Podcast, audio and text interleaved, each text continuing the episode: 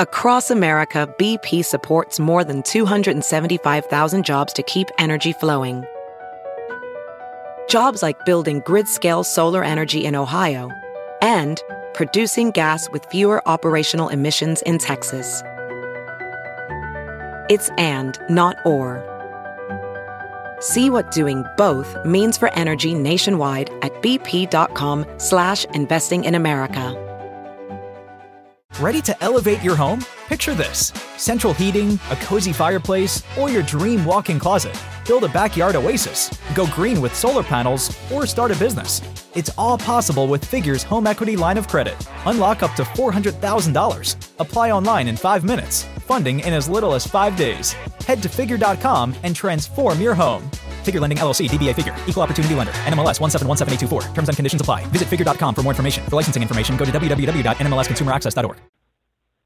Hi, this is Andy Boulton from Tokyo Blade. You are listening to Talking Metal, the greatest podcast in America.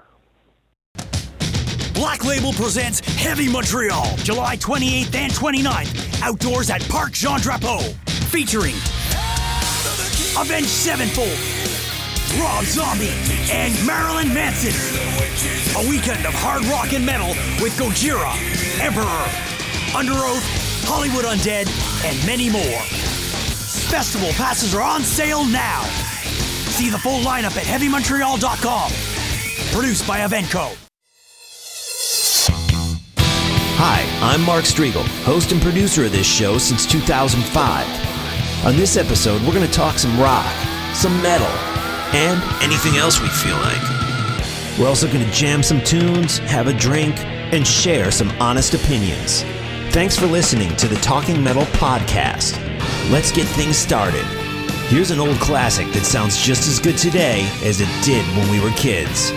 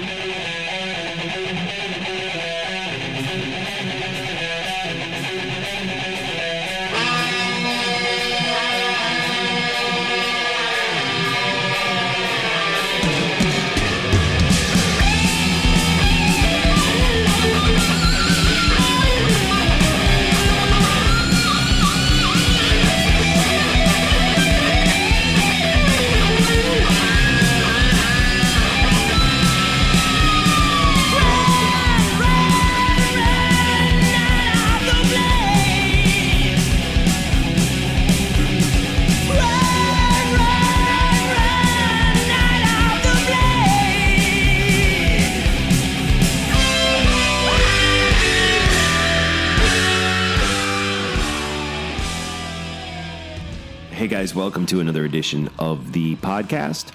My name is Mark, and uh, what a great episode we have for you today.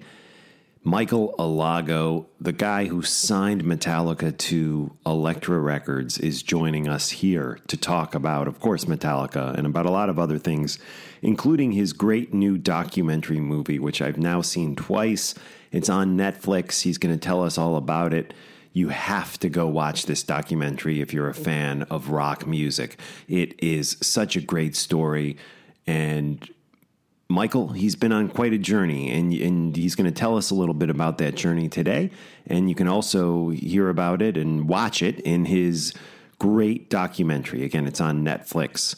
It is called Who the Fuck Is That Guy? The Fabulous Journey of Michael Alago. Check it out. Really great watch for fans of, of rock music, and even if you're not a fan of rock music, I think this is just a, a cool story to to watch. And we're gonna we're gonna talk to Michael in just a little bit. He'll be our first interview, and our second interview is Andy Boulton. And uh, coming into this episode, we heard a little bit of Andy Boulton with his band, Tokyo Blade, legendary band.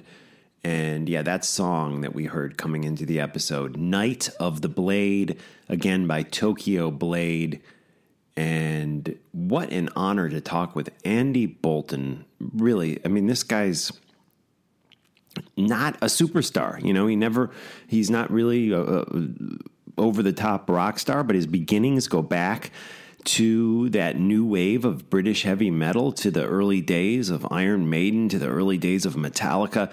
This guy has some stories. Of course, yeah, I know Metallica wasn't part of the new wave of British heavy metal, but they were part of Tokyo Blade's history as as was Tokyo Blade a part of their history. We're going to hear some great stories from Andy, again, his band Tokyo Blade, and we're also going to hear they have a new record out. Like who, who knew? Unbroken is coming out. It's uh, probably coming out in just a few days after I post this podcast in July of 2018, July 20th, I believe. And there's nothing on Blabbermouth about this new record.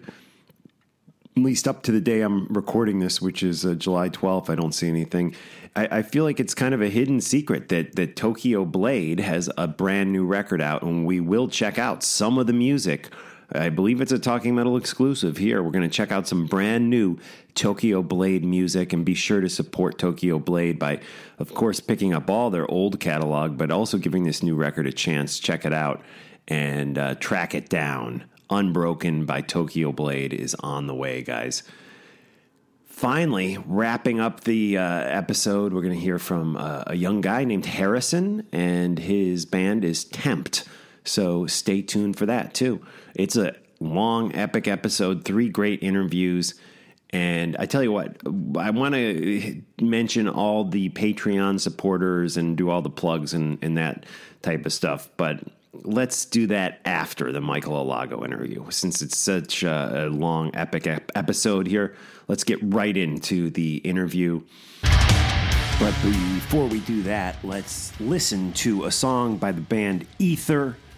This is a band that Michael Alago is currently working with. And again, wow, what it, man, Metallica, Flotsam and Jetsam, Swans, yeah, Cyndi Lauper. I mean, the, the amount of guys that uh, artists that Michael has worked with is staggering. But, um, anyways, here is here is who he's uh, one of the bands he's currently working with.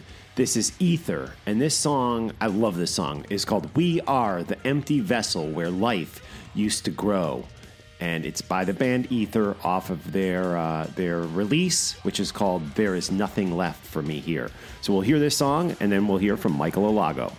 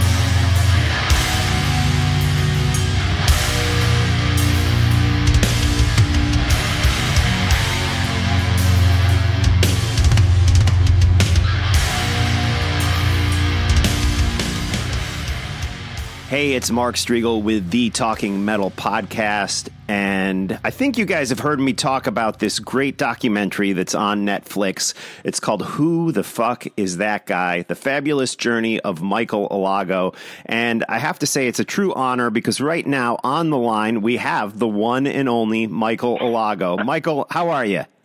I'm pretty good, and thank God there's only one of me. and I have to say this before I get into trouble. Um, the documentary is fabulous, and it was directed by Drew Stone and produced by Michael Alex.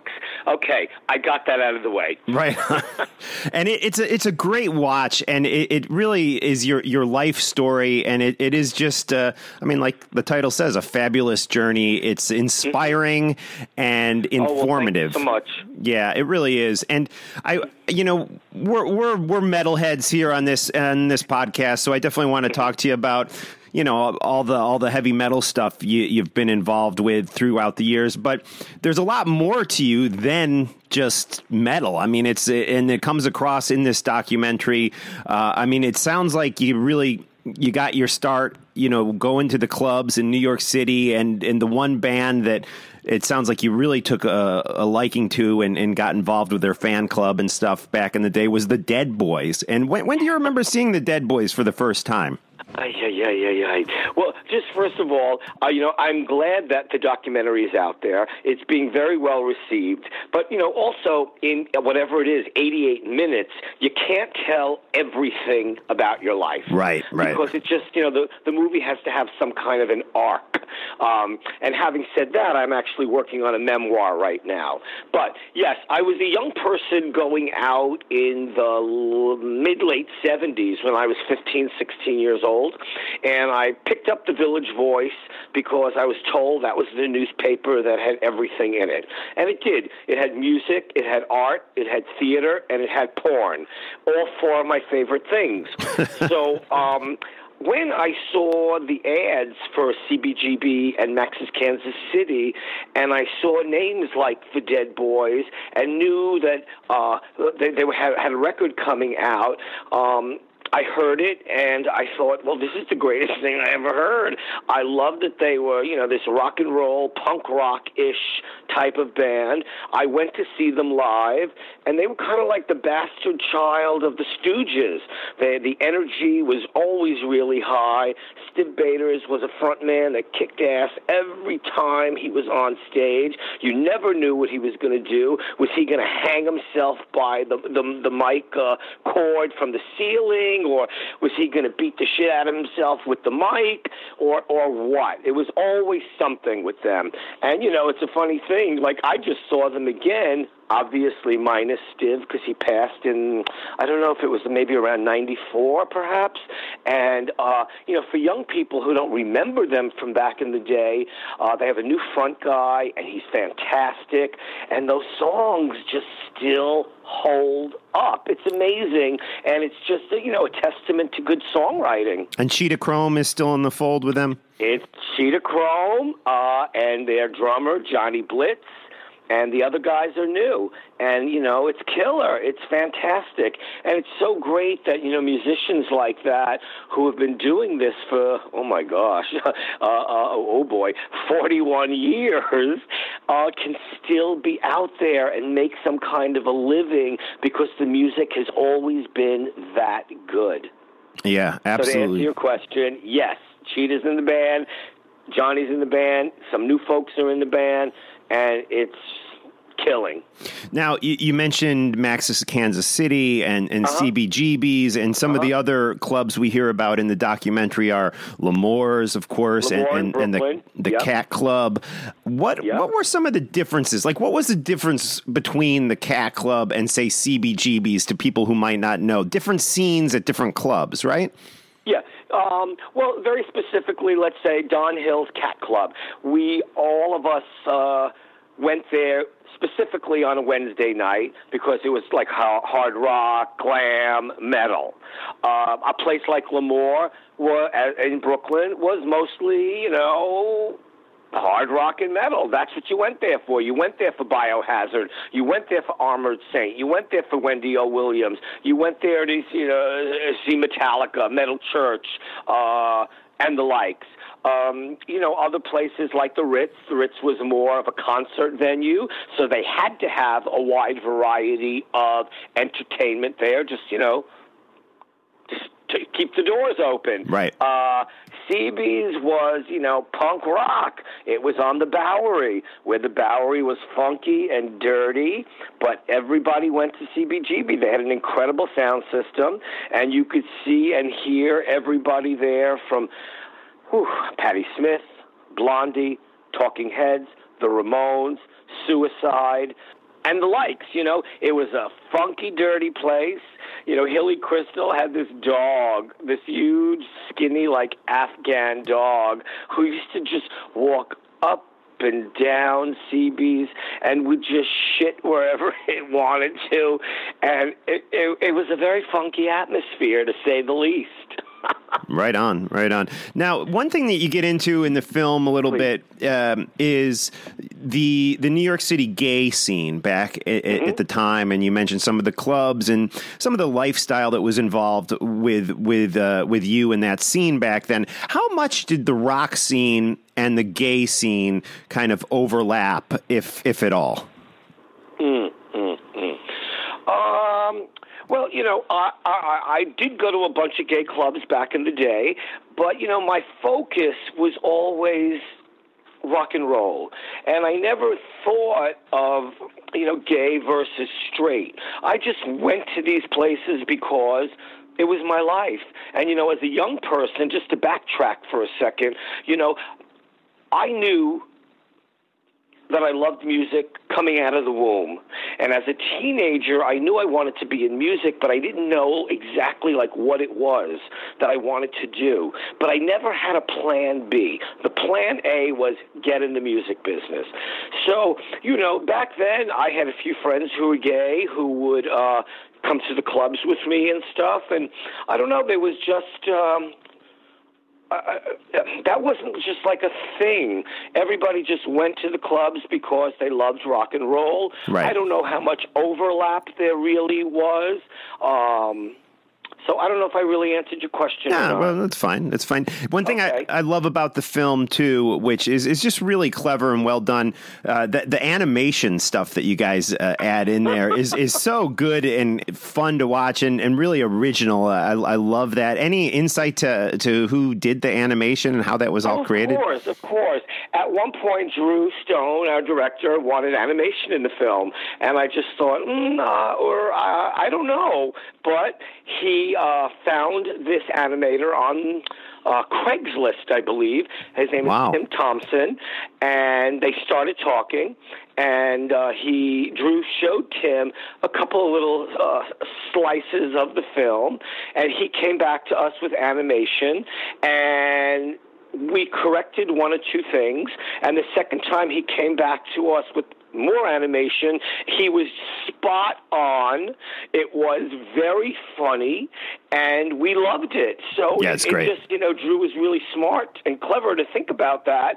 And in all the places, I think we have animation in about five places. It all works beautifully, and people get such a laugh out of some of the animation, or maybe even all of it, all of the animation, that it just helps move the story along as well. Absolutely, absolutely. Now, Mm-hmm. one one of the, uh, I mean, one of the big parts of the film, or or a big presence in the film, is is Metallica and the Metallica guys commenting and talking about Yes. you, and you at at some point become an A and R guy, and I wanted to talk to you Mm-hmm. uh, specifically about bringing Metallica to Elektra and how that all went down. Do you was it a was it a tough negotiation? I know they were on Megaforce at the time. How did you get them off of Megaforce and onto Elektra? How did, how did Mm-hmm. the whole signing of Metallica come about? I know it's probably a long story, but you know the Well, the, you know, it's the, the short version. because I guess I have told this story for about 34 years now, and I try to be as succinct as possible. Um, Okay, here we go. At some point in around 1983, when I start doing A&R at Elektra, uh, I meet Johnny Z. You know, uh, we were introduced to each other. I don't know if it was by telephone or by another colleague of, uh, of ours, and uh, he let me know about his uh, independent label called Megaforce. He also said to me, Michael, we have this band that are going to be huge, and I don't know if we're going to be able to take them to the top because of funding. And I said, What is their name? And he said, Raven. I said, Okay, so why don't we, why don't I give you like five grand and I will, um, do a demo with them, and then let's see what happens from there. But the problem, or not the problem, I don't know what the right word is, but what happened in the course of me doing the Raven demos for Elektra, and John uh, supplying me with like all of his uh, current Megaforce records was that I heard Kill 'Em All, which Right. you know, like all of us know, once we heard Kill 'Em All, we lost our minds. It was a record that took us to a place that I think no other metal record has taken us to. And I thought, wow, I have to have these people in my life. Now, uh, I wound up seeing them at the Stone in San Francisco at some point, and then um, I had given Lars my card when at, at that time.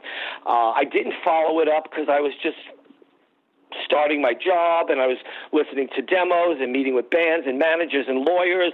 And at some point in the new year, 84, uh, Lars called me up and said, uh, you know, I don't know if you're still interested in us, but we're playing Roseland as part of a triple act bill with Raven and Anthrax. And I was like, right on. So I uh, let them know that I was going to be there. I brought our chairman, Bob Krasnow, to Roseland, as, along with uh, our head of radio promotion, Mike Bone.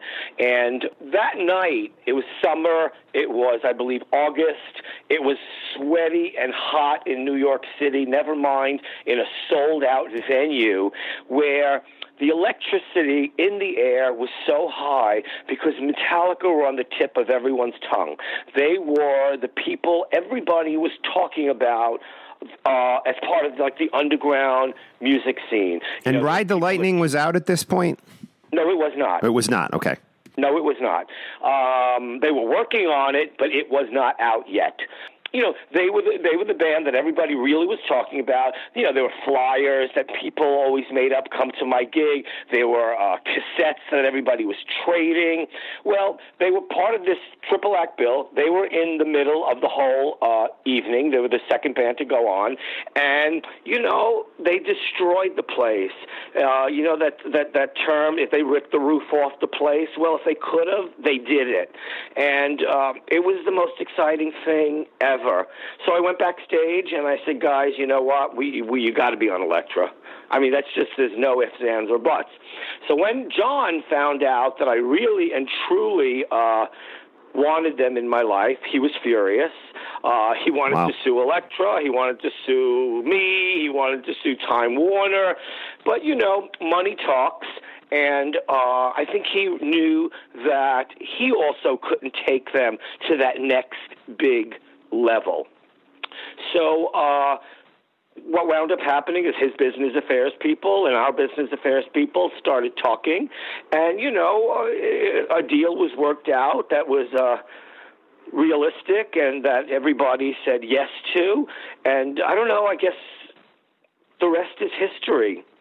Right. So so they end up releasing then Or ride the Lightning on Megaforce, but they, but then pretty much almost immediately Elektra re-releases it. Is that correct? That is correct. Yeah. Yes, it is. Okay. So what was it out on Megaforce just like for 2 months, 2 or 3 months or something? Does Um, it sound about right? Very, yeah, well, let me just think. Oh, this, a very, very short period of time, maybe Right. a month or two. That's correct. And then we put it out on Elektra, and it immediately blew up. You know. Yeah. Uh, and we all know what you know. We all know the story. And then they they start production, I would guess, at some point after that on what becomes one of the greatest metal albums of all time, Master of Puppets. How? What do you remember about that? Were they bringing you ideas and playing you Yeah. uh, ideas from That's that album? Question. They they they they um, they were managed by Q Prime. they were fiercely independent about wanting really no help with the making of their records. So our agreement, you know, basically, you know, I, uh, I spoke to Lars a lot back in the day. It was mostly him, uh, and that he would uh, send me what was happening in the studio. So Okay. then remember it's still it's the 80s and he was sending me cassettes of parts of songs and everything just really sounded terrific. And the songwriting was even leaps and bounds more mature than the first two albums. And because they were people who always had a very clear focus about what they wanted, you know, myself as an A&R person and Elektra as a label, just let them do their thing in the studio. And, you know, it was really gratifying to know that uh, they knew what they wanted, they knew how to get it down on tape, and they delivered the goods. Absolutely. And again, remaining one of the the greatest, if not the absolute best heavy metal record of all time. We're talking about Absolutely Master stunning recording. Puppets. Absolutely, man. And and was there you know there was a big thing at that time they made a mm-hmm. big stance against MTV by refusing to do a music video for that record they you know and they were 3 albums into their career at, at at a time when MTV was just so influential and popular, and yet Metallica still had not released a music video. They didn't do it until the next record. Um, did did you guys at the label put any pressure on them to try to get them to do a music video for a song off of Master of Puppets, or was it, or was Right. there no pressure from you guys for that? Yeah. Well, I'm sure there was. I'm sure, and I don't specifically remember. I'm sure there was talk because of the success of MTV at that point in time, because of the wild success of Metallica on their own. Uh, you know, I think it was that they just didn't want to want to make a video. I think they didn't need to make a video. The uh, progress that they were making on their own by touring live, by you know, ev- they they were the most talked about band in the 80s then. So, you know, they were just doing their thing. Elektra was just doing their thing, and we just kept moving forward. So after a while, I think that issue just got dropped because it wasn't necessary. Right on, right on. Cool. And another person in the film, again, the, the documentary is Who the Fuck is That Guy? The Fabulous Journey of Michael Alago. It's an awesome watch, guys. You need to go to Oh, Netflix and watch this. But another guy who's uh, prominent in the film is is Kurt from, from Metal Church. And I just uh, wanted to go into a little bit of your history with him because I I found that part of the uh, the documentary touching too. And, and it, it- you know, he was with his sexuality, it seems like a little more. I don't know if I'd say in the closet, but you know, wasn't sharing it. He was more he was more reserved than Right. I ever was in Right. my life. You know, for me, I was op- always openly gay. I have no idea how that happened. I never had any fear about it. I was just like here I am. You either like me or you don't. And Right I on. feel like that about so many people, you know. It's like part of the human condition. You either like somebody or you don't. The sexuality is, unless you're sleeping with somebody, that's secondary to who you are and how you present yourself into the world. Um, at some point, in around 1985, 86, I heard a little record called Metal Church out of Seattle. Uh, this band had a, um, a young manager. His name was Willie. I forget Willie's name right now, but he sent me this little independent record. Uh, I lost my mind. I thought it was killer, and I thought, you know what? I'm going to sign this band next. So I wound up signing Metal Church. We put out that independent record, and then soon after that, we went into the recording studio with a British producer named Mark Dodson, and we made a stellar record called The Dark. Right. Uh, okay. There's their second record. Yep.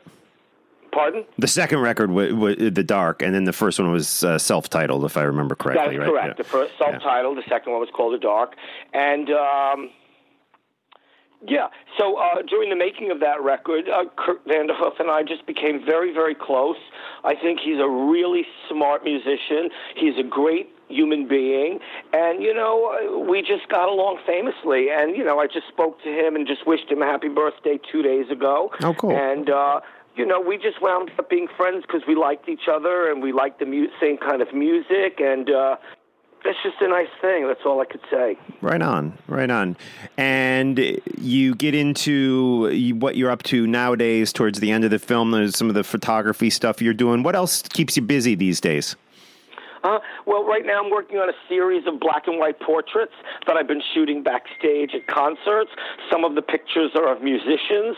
Uh, a lot of the pictures are of people with extreme tattoos, which I love because right. I love extreme tattoos because of the stories that they tell. I always want to know, like, why did you get that? And I don't say that like pointing a finger or anything. I'm just curious and uh, when people have these kind of stellar, wild tattoos, either on half their face or on half their throat, I just want to know why what the story is, so that maybe even in the my black and white photography book that I want to put out, I could tell part of their story as well. So I'm working on this black and white photography book. I got a uh, book deal, so I'm writing a memoir right now, and yeah, a lot sounds of great. stories that you know just don't make it into a movie because, like I said, you can't tell everything because then there's no arc in the film. There's no real beginning, middle, and end. So, you know, there's lots of stories. Like I remember when Bill Graham came to pick me up to tell me he was managing a band and that they had been labelless for a while. And he wouldn't even tell me who the band was until we got to Jacksonville, Florida. And the band was Lynyrd Skynyrd. Wow. And boy, do I have a story about that. That's fantastic. But it'll be saved for the book. Right you know, on. at some point in 2010, Cyndi Lauper calls and says, "You know, Michael," in that Queen's uh, accent that she has, is so fabulous and Yeah. distinct. You know, Michael, I want to make a blues record. Have you ever made a blues record? I said, "No, Sin, I never made a blues record. Have you?" She said, "No." I said, "Good. So we're on even." playing ground. So, you know, she wanted to make a blues record. I, I was the uh, A&R executive, and so I went to her house day after day, and we sat in her kitchen, and we started going through boxes of blues recordings, and we were looking for songs that were coming from or could come from a woman's point of view. I thought it was very exciting because she was always up for an adventure, and um, you know, there's just a great backstory there about going to Memphis to record the record in, in a very strange way.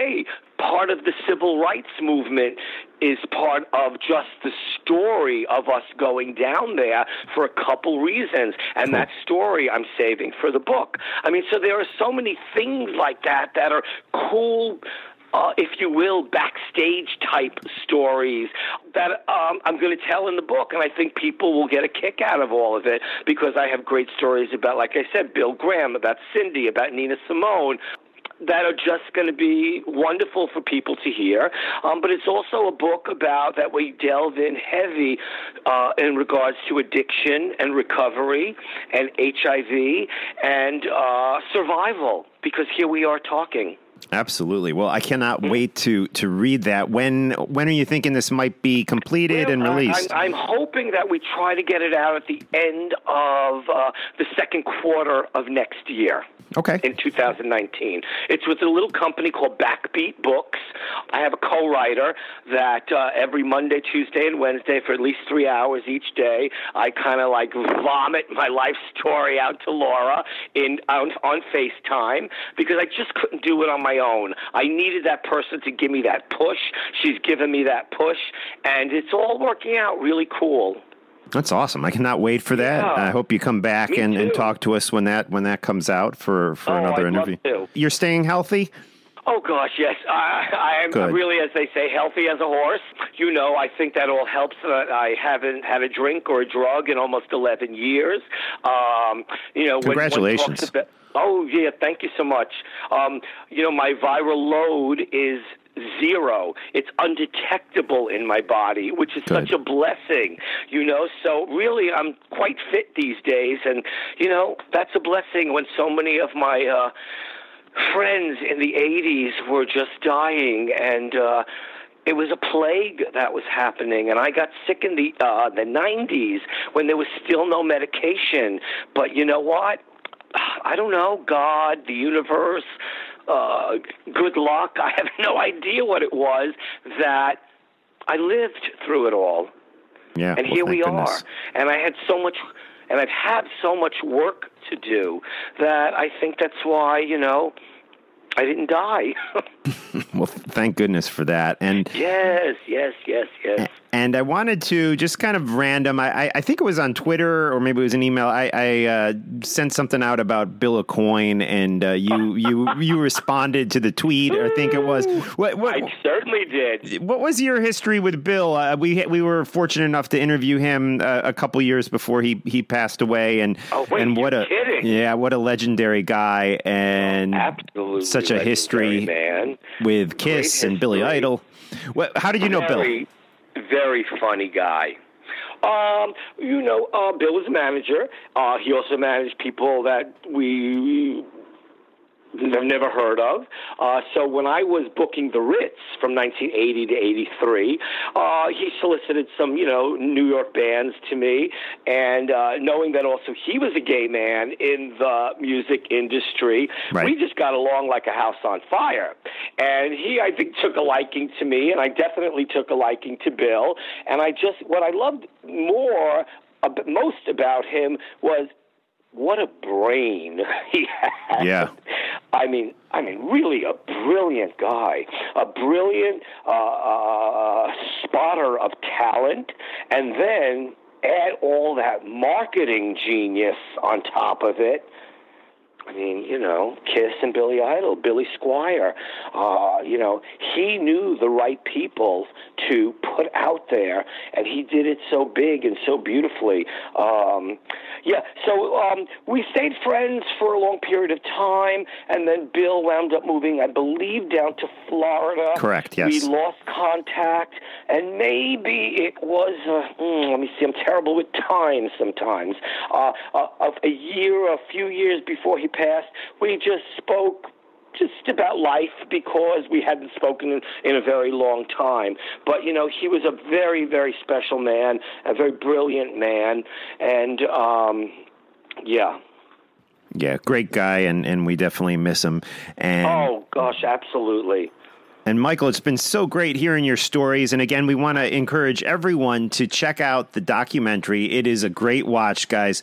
Who the fuck is that guy? The fabulous journey of Michael Alago. It's a just a great watch. It's on Netflix. A book's on the way. We can't wait for that. And uh, yeah, what an honor minute. talking to you. Are we almost done here? No, no, no. We're not. We're not done. We're just. We're just getting started. We're just getting started. But I, I definitely have some more questions for you. Actually, we're not just getting started, but I do have some more questions for you. What What else are you up to right now in 2018? Part of what I'm doing right now is I look after a band from South Florida, and you know this is like a shameless plug. No, go for it. They're you know up and coming. I want to plug them, and they're called Ether, and uh, they're very heavy. They have a little independent record out called "There Is Nothing Left for Me Here," and you know if you like Swans and you like Crowbar and you like uh, Eyehategod, Right. and if you like Phil Anselmo's one of his many bands, but one specific band called Scour, you will love Ether. Wow, very cool. And and so, So- you you're you're working with them, like managing am, them or and, shopping um, them. I yes, I'm kind of managing them, and I've solicited them to many record companies, and we're about to close a deal with an independent label that's distributed through a major, and we're very, very excited about that. They really are fantastic. I'll get you a copy of their record. It's called "There Is Nothing Left for Me Here." Real smart people, in extraordinary playing. Uh, so. Yeah. Awesome, cool. And you know, you mentioned Flotsam and Jetsam, and Uh-huh. another another big guy in the film, uh, important part of the film is is Jason, obviously, and Jason Newsted, absolutely. who really I believe in the film, really thanks you for his career because he he, he seems to believe that if it weren't for you, he he may have never made it as a musician. Can you talk a little bit about Absolutely. about Sure. about? I'm glad we're talking about this because Yeah. uh, I adore Jason. We speak all the time still. Well, what wound up happening is I uh, heard Doomsday for the Deceiver. That was on Metal Blade. Right. I think it might have been a one-off that they did with Metal Blade. I loved it. Uh, he solicited me um, because he liked the label Elektra. I loved the music, and I just thought, you know what? I want these young people in my life. So I wound up signing them. But what wound up happening during all of that, we're talking about 1986 now, and uh, we're going back to Metallica. Metallica on the road. It's September. They're, I believe, in Sweden. And as we all Yes. know, what happened uh, on the road was that uh, uh, the ba- the uh, tour bus slipped on black ice. Uh, the bus turned over, and it killed our brother Cliff Burton. yes. Uh, you know, that was, I mean, that was unbelievable. You know, it was a shock to family, friends, the the, the metal world. Uh, you know, everyone was in a daze. You have to remember, everybody was young and in their twenties, and for something that devastating to happen, it blows your mind. You know, I mean, the pain and the hurt. And you know, at one point, the three the remaining guys didn't know if they wanted to go on or not. I mean, it was serious, as we all know. Cliff Yeah. was a very loving, unique individual. Uh, you know, and dare I say, he might have been the best musician in the band at that time. Right. Everybody loved Cliff who came in touch with him. He was really a special guy. He was a lovely person and an extraordinary player. So back to Flotsam. A um, couple months go by. I get a phone call from Lars, and he says, Michael, we are going to move forward. Great. Wonderful. Uh, he says, Who do you got for us? So I submitted two people uh, Phil Caivano from Monster Magnet, who was then in Blitz Spear, and Jason Newsted. It was kind of killing me to do that because I had just signed Flotsam, and I wasn't. I didn't even get the chance to make a record with Jason in the band, although Right. we did make the the record No Place for Disgrace. Um, at the same time, Lars, I believe, called Brian Slagel over at Metal Blade, and he said Jason Newsted. So J- uh, Lars was hearing about Jason from two different people that he respected. Uh, so really, if it wasn't, I guess you could say maybe if it wasn't for me, yeah, sure, Jason might not have had that career, but you know, he was a person, he is a person who is that charming and charismatic and forceful. So, you know what? I think he would have made it with or without our help, but due to those circumstances uh, and him being so good, and he really did. Once you saw him and heard him in that Metallica lineup, you knew, wow, they have the right guy. Now that didn't go without torture. Right. And, you know, like I said, you know, these were young people who lost their brother. Sure. And uh, so they didn't make it easy for him at the beginning. Uh, you know, he was in the band. I think there was still grief and anger happening there. So uh, they treated him like shit. Yeah. Um, but you know, he's he's a smart cookie. He's a tough guy, and he withstood it. And uh, you know, I think underlying all of that, because of the loss, it was like, you know what, you will never be Cliff. But and it, it, it, I think all of that is said and done out of pain, you know. Right. But uh, you know, as we all know, he wound up being in the band for probably 15 years after that. And it's a testament to how good he is and how he fit in the band from the get go and how he stood up to all of that torture that the guys put him through you until he became a full blown fourth member.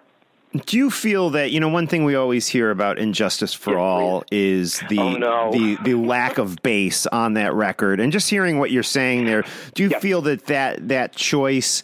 maybe even if it was subconsciously by by Mm-hmm. Lars and, and James and those guys to to have so little of the bass coming through on the mix was maybe because of the hurt of losing Cliff.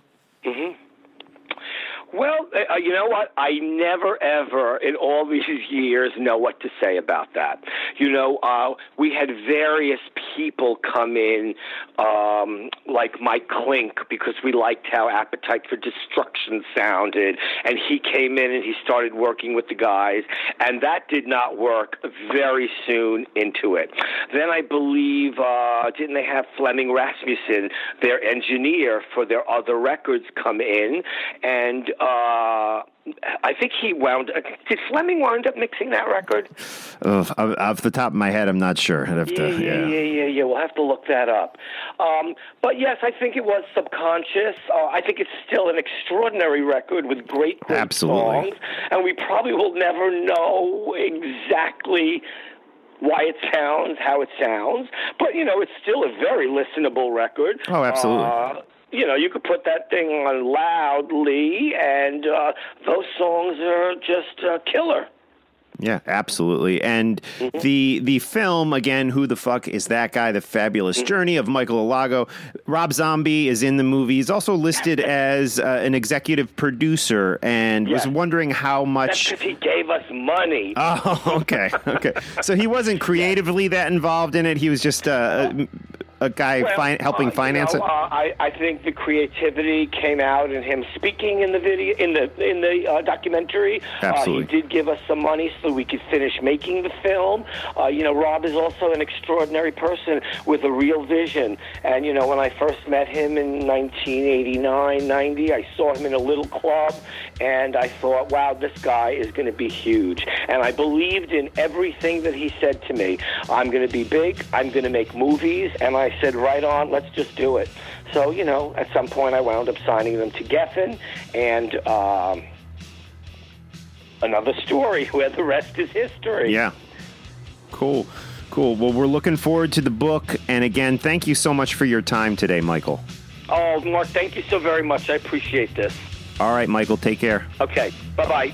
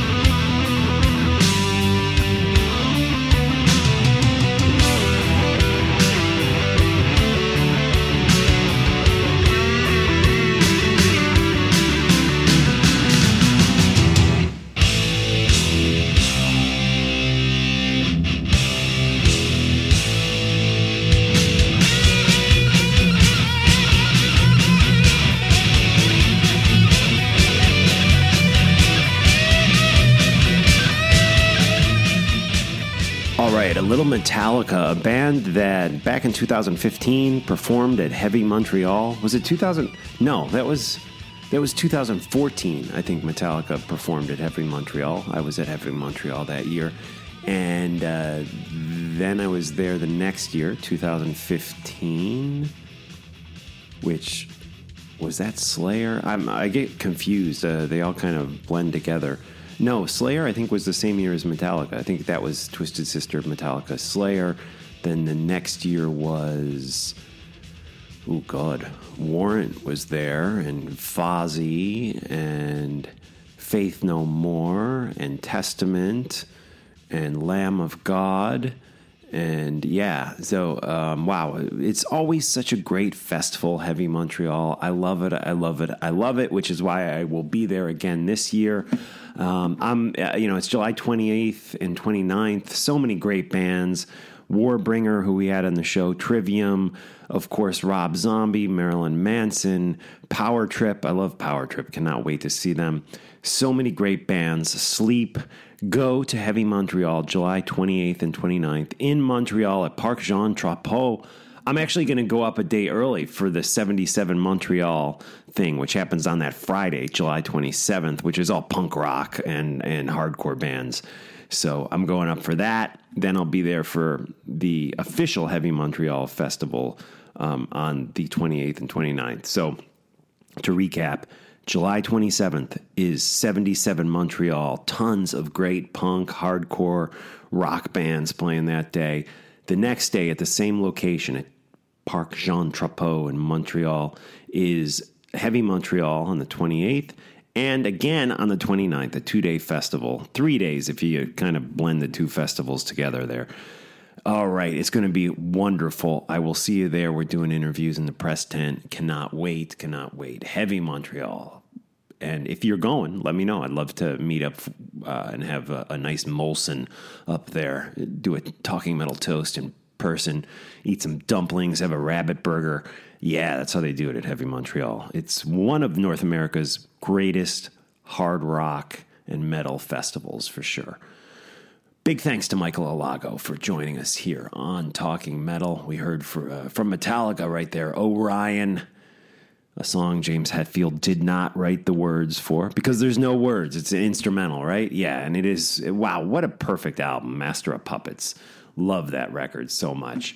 And what a perfect bunch of supporters we have on Patreon. We're up to 19. I feel like we lost one of you guys. I'm not sure who it was, but I think we have Mike Jones, Jay Vanensky, Johns or Jans, Jacobson, Steve Hoker, BJ Kloglowski. BJ, I wanted to let you know uh, that I really appreciate you setting up the interview with with Andy Boulton, which is a part of today's uh, episode. I, I, you this happened because of you, and it was long overdue. So thank you, BJ, and thank you for supporting us on on uh, Patreon, and also to your son Brody for supporting us on Patreon.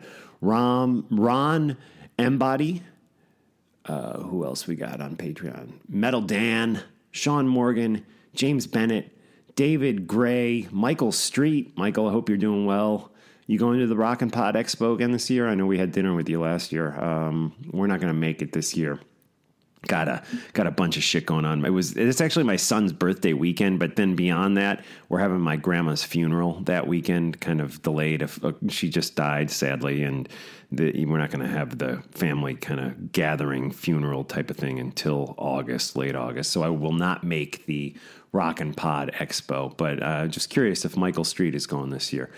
And Michael, again, thank you for your your continued support on Patreon of Talking Metal. Rick Bunch, Jonathan Turner, JB Allen, you guys all rock. Anthony Mackey, thank you, thank you, all you dudes. Fred Roots, Fred, I got your email on Talking Rock. We'll address that in just a second. John Bouvier, Bouvier, I'm not sure. Barviari. I'm terrible with names, guys. And I have a, I have this horrible name that, that people have such a trouble pronouncing Strigl because it has no E's in it. You know, it's just an I, S T R I G L. So you'd think I would have more compassion when I when I say people's names, which is usually why I like Emily to read these names because she's has a brain in her head and can actually read. But John Boviari, yeah, I don't know.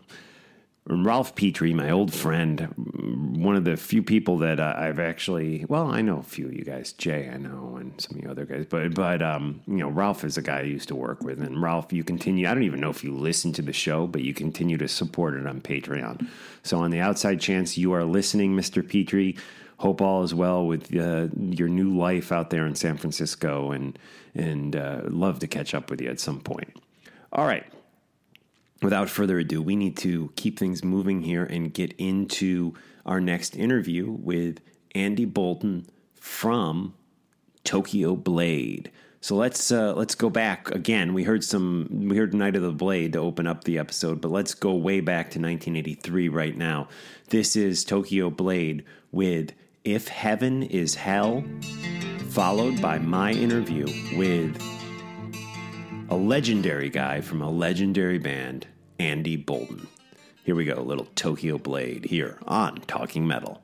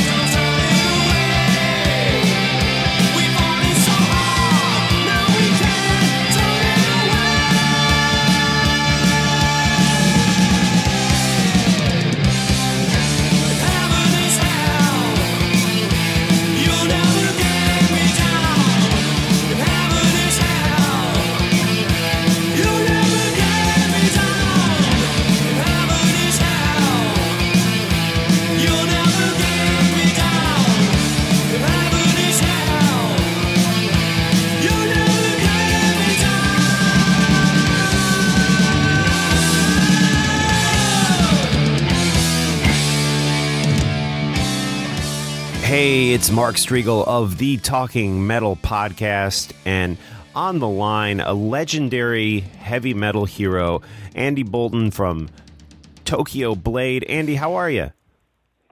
I'm very well, Mark. How are you? I'm good. I'm good. And I am excited because Tokyo Blade has a new record out, and it sounds like, or well, it's about to come out on July 20th. It'll be probably days away by the time we get this posted. And it sounds like this is a real special record because it is reuniting you guys uh, with with Alan, and I wanted That's to just. right. Yeah, I wanted to hear about this. Alan Marsh is back in Tokyo Blade. How did this all come about? How did you and Alan first reconnect? Okay, well, um, really, it was all down to um, we the the band when the band got together with more or less the original lineup about uh, seven or eight years ago. Um, we we didn't think it was really. I didn't think it was really appropriate to ask Alan back. The main reason the main reason it's a long story, but the, the, the broken down version of it was that we never wanted to get rid of Alan in the first place because we've always been friends. Um, you know, we we all, apart from two members of the band, three, three of us grew up in the same town and we were, were good friends, and we really didn't want it. Um, but the record company at the time basically wanted their guy. They they had a guy who. Um, uh, they, they, they really wanted him to be the singer in Tokyo Blade, and, and so they put a lot of pressure on us to, to get rid of Alan. And they gave us various reasons and excuses, and we kind of kicked against it as much as we could.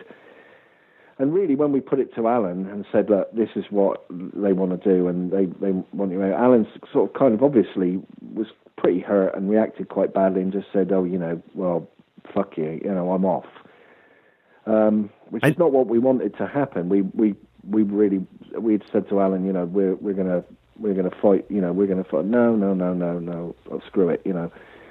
Um, And this is the first time Alan was in the band, so we're going back to the '80s at this point. That's, Absolutely. that's what you're talking about now, right? Absolutely, yeah. That was the very first time that Alan was in the band, and then when the band kind of re um, reformed again about seven or eight years ago, um, I, I I wasn't sure how Alan would react. To be honest, that's the the truth of it. I was I was being a bit chicken shit, really. I I, I think I, at the time I should have called Alan up and said, look, you know, but I wasn't sure how he'd, he- he'd react to it. So we decided to just put the word out that we needed a singer and see what happened. And we ended up with um, Nikolai Ruhnow, a German guy, on on vocals, um, Right. which which was okay. And, and Nick's a, Nick's a good singer. Um, he's kind of very very difficult to work with. Um, so it, it, it wasn't. I don't. I think it was pretty doomed that it wasn't going to last too long. Um, then when we parted, we, we realised it really wasn't working with, with Nick, and we, we parted company, and and everybody was kind of like, "What do we do now? What do we do now? Do, you know, do we just hang it up, or and just call it a day and forget about it once and for all?" And I, I'm, uh, I suppose, really, it was me. I'm a bit, I'm a bit sort of tenacious, really, and I didn't didn't really want to just let it go. I felt that there was there was a bit more in us. There was a little bit more in the band, and uh, you know, I, I wanted to do something. So um, Alan and I um, had kept, you know, had been in touch again. Um, uh, probably about six months before we we finished with with Nick. Um, Alan had, had phoned me up, or um, actually came round to see me, and said, "Look, I'm a I'm at a bit of a loose end, and um, you know, you and I have always written, you know, well together. We've always created songs that we've that we've thought are, you know, um, are good. Um, do you- do you fancy just writing some stuff together? And, I, and I've got my own kind of little studio Right. um, here at home. And um, Alan said, you know, do you, do you do you fancy doing that? And I said, yeah, why why not? And I said, I've got some ideas for some stuff. I said, and some of it kind of isn't really necessary necessarily um, what I would call Tokyo Blade material. So that's what we, you know, that's what we decided to do when we were writing together and working together again. And you know, the lads were kind of cool with it. We weren't, we were just kind of messing around. And then when the thing happened with Nikolai, um, the lad said, you know, how, what do you think about asking Alan? And I said, well, I said, I've been working with him. Again, I said, we still we see each other once a week. We get together and we write stuff together and just, you know, hang out and have a beer and a moan about life and Right. all that kind of thing. So I said, um, all I can say is I'll, I'll put it to him and see what he says. So um, Alan came round. I said, okay, I've got a proposition. Um, I've spoken to the, the guys, and you know they're they're they're behind it. Do you, what do you think? And um, I was quite surprised, really, when Alan said yes. Right. Um, And uh, he, he said, "Yeah, I'm, you know, I'm, I'm fine, whatever."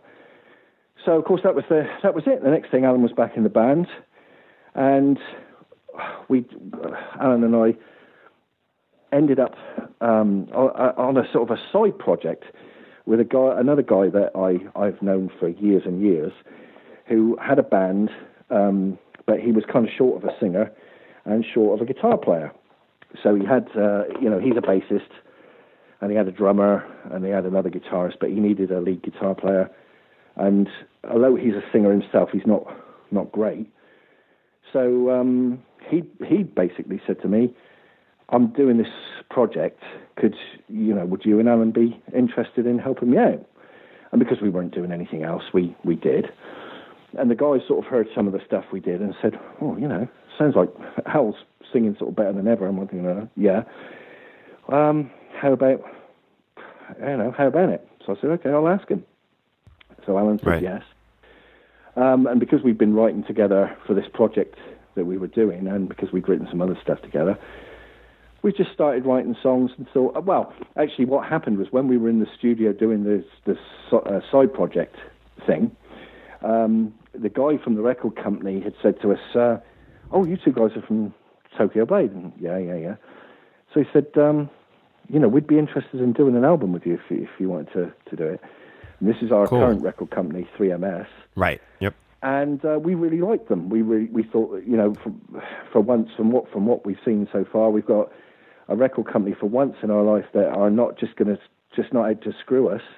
They're actually behind us. They've actually, you know, put some real good input into the band, and um, you know, it's it's probably a good thing to do. And uh, my my point of view is, I've always felt that there should have been a follow up to Night of the Blade. There should have been something after that. Black Hearts kind of bombed, and it was a it was I think because it was a radical, quite a radical change of direction because I was writing with Vic and not up writing with Alan. Right. Okay.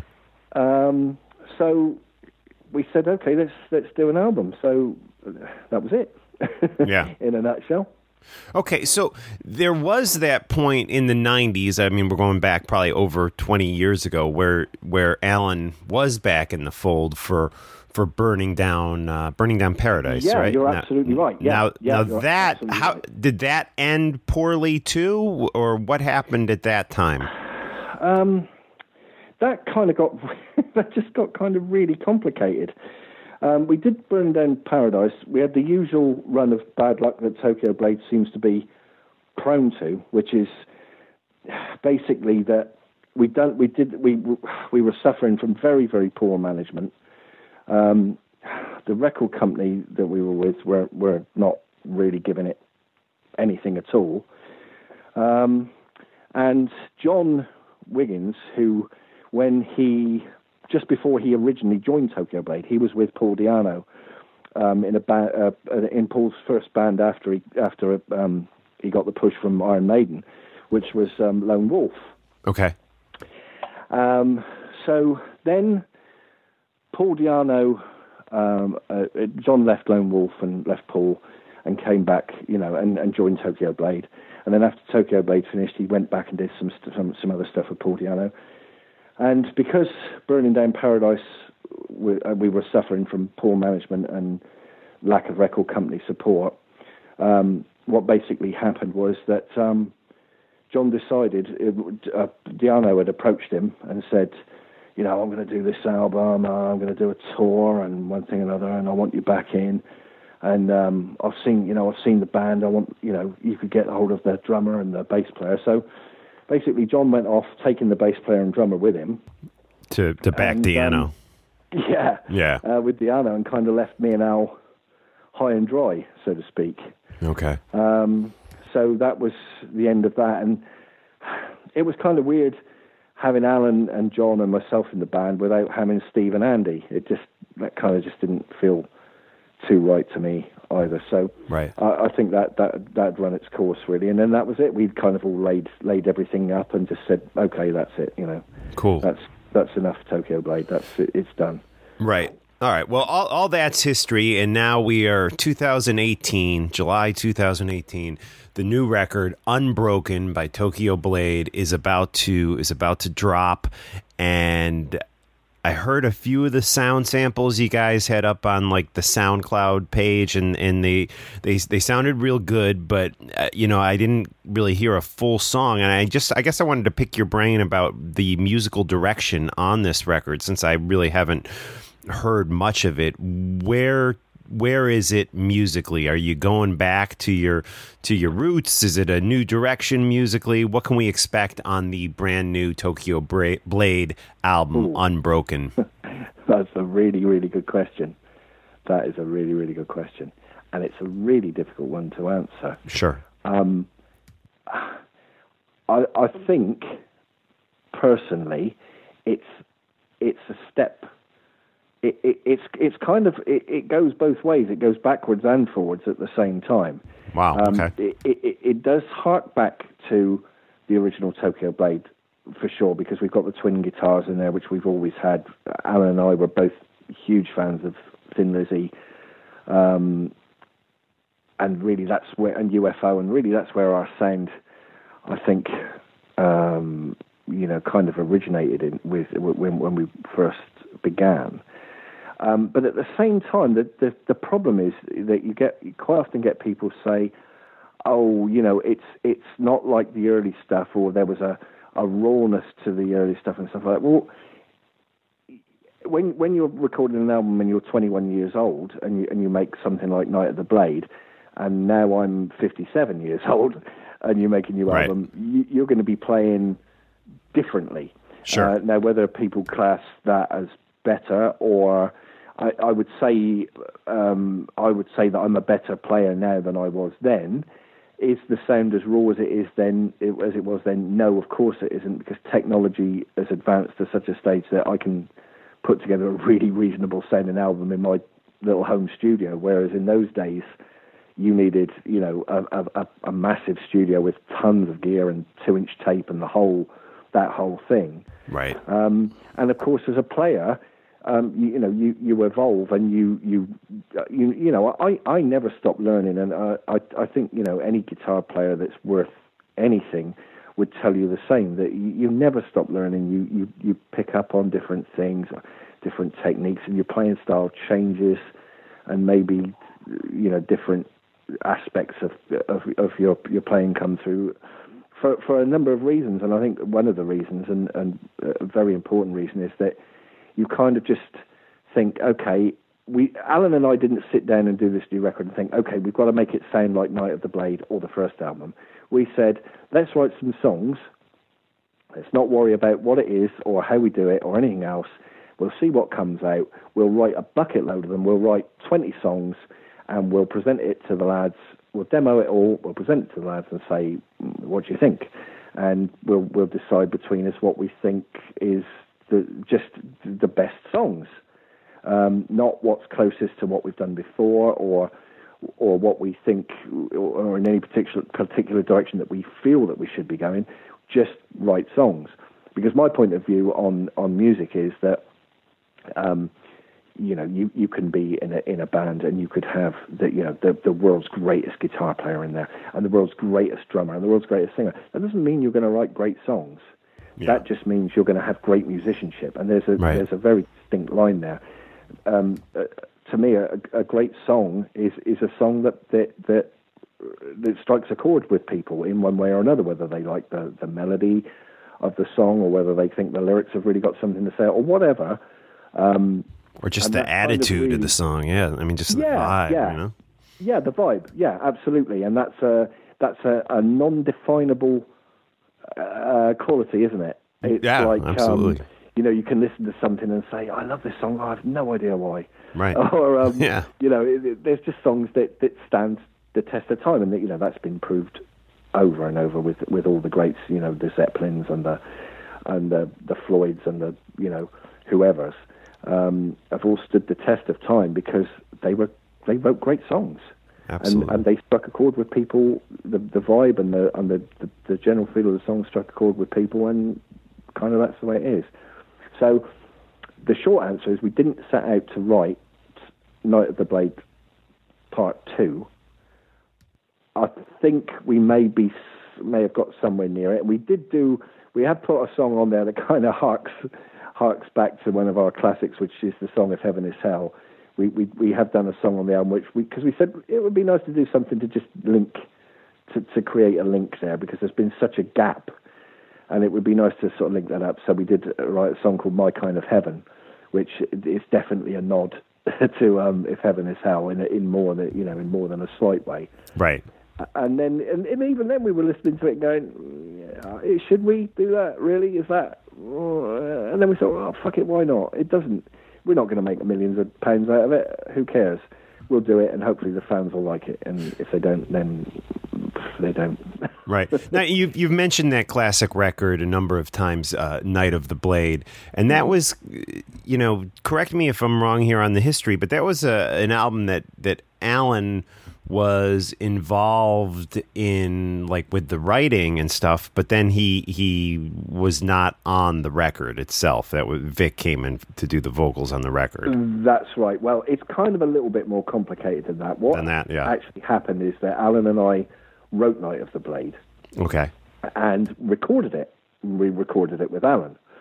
Um, we had a couple of big festivals in Europe to do shortly almost immediately after we'd finished the recording we went off to do them. That's when the record company jumped in and, and kind of stirred the shit and started all the trouble. Right, right. And then they wanted to get their guy in, uh, and that was a very strange. It, we had the thing with Alan, and Alan went his way, but the, the album was already done, and it had his vocals on it, and it was all recorded. Everything was finished, and um, they sent this guy down that they wanted in the band, and, and it was a kind of a really bizarre situation because he travelled on a train for about four hours to get to to um, John's house because John has always lived in London, and you know London is kind of where the music business everything revolves around London. Sure. And we used to rehearse in London all the time because the facilities were there and everything else. So um, we booked the studio, the rehearsal studio for this guy to come in and rehearse.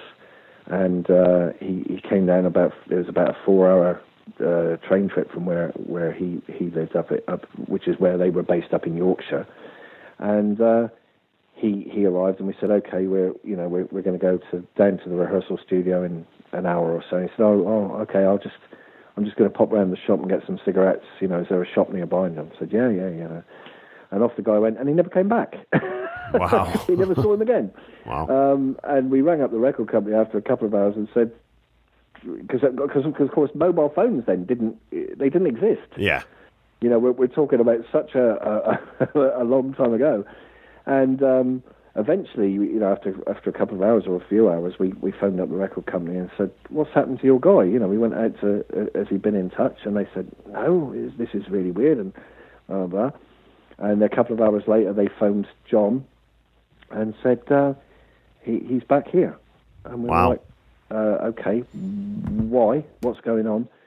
Uh, he didn't think he could hack it. He he just kind of bottled it. Wow. So we said, right, okay, great. Now we've got a tour booked, uh, and we're going out on the road. Everything's booked. Everything's in place. Now we don't have a singer. And they kind of said, well, yeah, you need to sort one out. And we're like, well, thanks. Yeah. thanks for really fucking that whole thing up for us. Wow. So, um, and and this is very interesting. And uh, well, if you're a fan of Tokyo Blade and you haven't heard the story, it's very interesting.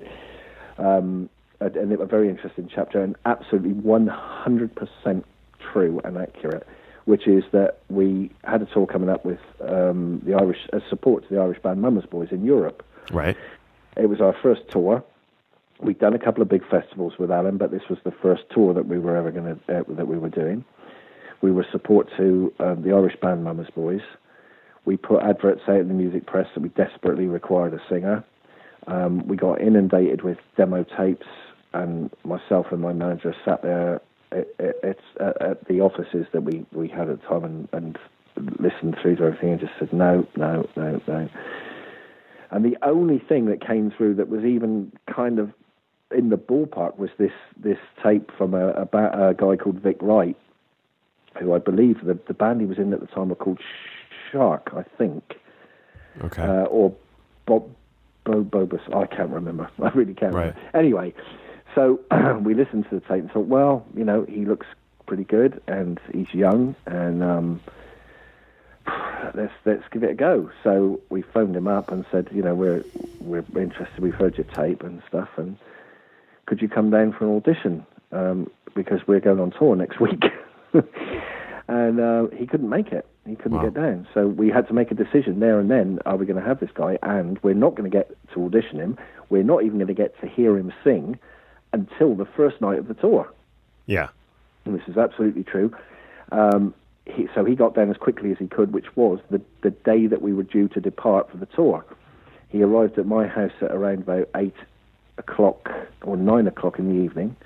He walked through the door. He didn't know any of our material, so I sat him down in the corner with a with a Sony Walkman and um, a load of lyrics scribbled on the sheets because we were support band, so we only had an hour slot, but there was still a lot for the guy to learn Sure. Sure. especially as as you know I sat him down in the chair at nine o'clock and said, "There's the Walkman, there's the lyrics. By the way, our first gig is um, tomorrow." Wow. Oh my God. Talk about pressure. Yeah, absolutely. Um, and that was it. He sat there all evening. We left. We we stayed up. He sat in the corner, just listening to stuff over and over again with all the lyrics. And we left my place, I think, about 4 a.m. that morning. Um, so none of us had any sleep, obviously, and neither had he. Um, still had the Walkman headphones, you know, glued to his ears. Uh, climbed into the old van that we had um, with all the gear and our crew. So it wasn't a, a massive. It was a big van, but not a massive van. So there was kind of the the five five of us band members. I think there were four. We had four crew that came with us, and all the gear in the back, all crammed into this this tiny little van, and um, off we off we went. Um, we arrived in. Uh, we we had no money. That was the other thing. We had no money at all. Wow, no man. support from the record company, and our manager had given us a box of T-shirts to sell and said that's uh, and and whatever cash he could personally scrounge up. Right. So he said, okay, that's the money for, for, for fuel for the van. Um, there is no money for food. Um, you, you're going to have to, you know, you're going to get a very little amount of money at the end of each gig, but really that's going to be, you know, you're a support band. That's going to be really for, for fuel money. Here's a box of T-shirts. That's going to be your food money. So we were kind of like, okay, we're going to prayer. Here we go. 14 days of life on the road with nothing. Right. Um, wow. We we arrived in Calais. Uh, the French customs confiscated all the T-shirts because in those Oh, days. this is totally true. I swear to you, this is totally true. Uh, they confiscated the T-shirts because in those days it was pre-European Union, so you Right. weren't allowed to actually sell goods without um, without kind of um, paying taxes on them and all the rest of them. So not only that, but they gave us an on-the-spot fine which we had to pay. So they confiscated the T-shirts, took what little money we had.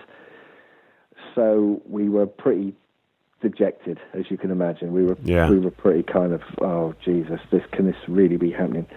Um, so off we went to the first gig. We stopped on the we we had a a little bit of our own personal money, which we we'd spent on kind of duty free um, cigarettes and stuff on the on the ferry trip over to to France. Because again, it was before the Channel Tunnel, so everything went by uh, all freight went by uh, ferry. Um, so we, we kind of bought a few cigarettes with the money we had. Um, we had just about enough money left to, to stop somewhere and have a beer and just try to cheer ourselves up. So we pulled into a um, a, a place in in France, somewhere near Calais. Um, went into a small bar and ordered some beers. Came outside. Somebody smashed the window of the van, stolen all the cigarettes, Oh, stolen, stolen my Walkman, which Oh, they- we're still listening to to try and learn the, the songs.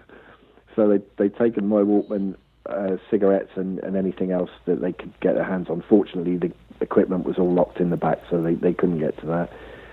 Um, so we were pretty pissed off by the time we got Yeah. to the first gig, and that was the same check for the first gig. We were lucky because Mama's Boys let us have a sound check. That was the first time we heard Vic sing. And Wow. He, he hacked his way through a couple of songs, and they said, "Okay, that's that's your sound check over." Um, luckily, we absolutely slayed it. We were Right. we were just greeted uh, fantastically, which initially we were really really worried about because we thought, you know, we're we're kind of we're blowing the main the headliner off every night. This is not going to be good. They're going to Yeah. start, you know, uh, messing with the sound and and messing with the lights and stuff. And and they the exact opposite happened. And, and when they found out that we the conditions that we were traveling in and, and the fact we had no food, they actually had professional caterers on tour with them, and they let us have the, the any of the food that, that was left over. Right. Cool. Um, they let us have that. They let us a couple of us travel on their tour bus because you know they had a big kind of really nice tour bus, and we had this crummy van. Um, and we got through the 14 days somehow, and we did. Wow. Uh, it was an absolute triumph. We we could we couldn't really believe what was happening, and um, the fans, uh, the response was just it, just incredible, just beyond anything that we could have ever dreamed of. So we got back to England, and um, the first thing the record company said, "Well, you you know, you need to now record his vocals um, for Night of the Blade," which again was a bit painful, really, to have to go back into the studio and have Vic record Alan's vocals and Alan's vocals taken off. yeah. Just wasn't very nice, and it, of course, it you know, it, it, it couldn't have been really, it couldn't have been very nice for Alan Sure. No. um, to have that happen. But you know, you're young and you've got a record company, and they're the ones with the money, and they're calling the shots, and you know. So um, that was that. So Vic's vocals ended up on Night of the Blade, but originally it was recorded with Alan Marsh, and there is actually a version of Night of the Blade called Night of the Blade the night before oh. Okay. with um, that, that Alan uh, was were on because he had luckily left the studio with uh, a cassette tape of, of what he'd done. And so, somehow later on, somebody took some interest and said, "Well, look, give me that cassette tape, and we'll put out an album, and we'll call it, you know, Tokyo Blade, you know, the night, you know, the the night the Blade, the night before." Um, and that's um, that was kind of it. That, that was Wow. Whatever happened to to Vic? He because he was with you guys what a couple years. Yeah, it's been Yeah. a couple of years. Yeah. Well, there's another kind of weird twist uh, uh, coming right up, which was uh, we we did the Mamas Boys tour, and straight away they were they said, okay, you're, you're going on tour again. After this is uh, uh, you know after well during the few days that we had to put Vic's vocals on the record. And we said, okay, who we who are we supporting? They said, no, you're you're. It was a it was a smash. Headlining? A Wow. success. You're going out headlining, and you're doing the same venues as you've just done. And we were like, what? And yeah, yeah, yeah, this is it. You know, you're you're on your way. So um, off we went, and it was tour, tour, tour, and you know we did um, a, a, a brief American tour, lo- loads and loads of European stuff, um, a few big festivals. We played the Breaking Sound Festival with Ozzy and Dio, and you know that kind of thing, and. Um, a lot of the festivals we'd done in Europe, we'd done with Metallica because Metallica at, the, at that time were about the same kind of size as we were, really. Yeah. were Sure. um, and also, we were very friendly with them at the at the time because um, they used to come. Well, Lars and James used to come to England a lot, and they used to stay with Andy, our bass player. They used to stay at his house, and they used to go around London, you know, the music scene, and Andy would take them round and show them the Marquee Club and all the all the kind of music venues. And whilst they were here, obviously they were trying to do some business and, and get a get a foothold um, in Europe and, and in the in the UK to come over, you know, with their band and do some stuff. So we had a you know I had a good relationship with Metallica that we didn't ever have any well way way no problems with them. They were they Yeah. were um, very beholden to Andy, of course, because you know he used to let them stay at um, his house when they came over.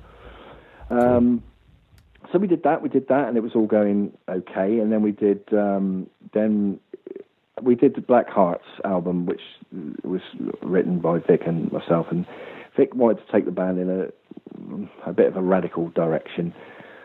And I, I think Black Hearts has its merits in places, but it, it's not really Tokyo Blade, and it didn't do very well, right? Especially not in Europe. I think American audiences are, are generally more open to to new things than European audiences. European audiences are kind of no, this you know this is what we want, this is what we expect, um, and this isn't what we've got. So it didn't do tremendously well, and it wasn't going tremendously well. But we did when we were having a lot of we the, the big fight had started with our record company Power Station, who never paid us a penny from all the albums we sold, and we were now locked um, in in a battle with them um, just to even keep going. They were sticking injunctions on us and all sorts of things. It was really hard work. But we did get a break because our manager called us up and he said, "Okay, Blue Oyster Cult want to come and tour Europe, and um, they want you to um, do the do the support, but they're going to kind of treat it as a double headline. You know, they're not going to." It, it, they're they're going to they're going to be the second band on every night, um, but you know they're going to give you an equal time of you know playing time and everything else. And we were Wow. like, "Mm, why do they want to do that? And they said, well, they're kind of not really very big in Europe, and they know that you've got a big European following, and it'll do them good. So you know they're they're happy to go with it. So we said, okay, yeah, right, whatever. It's another tour. You know, we can get out there and and, and do what we do. And um, it was about two or three weeks before the tour was due to kick off. John, um, you know, our other guitar player, had started calling um, Vic um, at home and uh, could never catch him in. And his parents were like, um, "Oh, uh, you know," because he still lived with his his, his parents, and um, they were like, "Oh, he's he's not in tonight. He's out doing this and doing." No, I say, of course, this was all before mobile phones were even thought Yeah. about. So, Right. you know, you, you just had a, one landline number to call, and and that was it. And um, they couldn't get hold of him.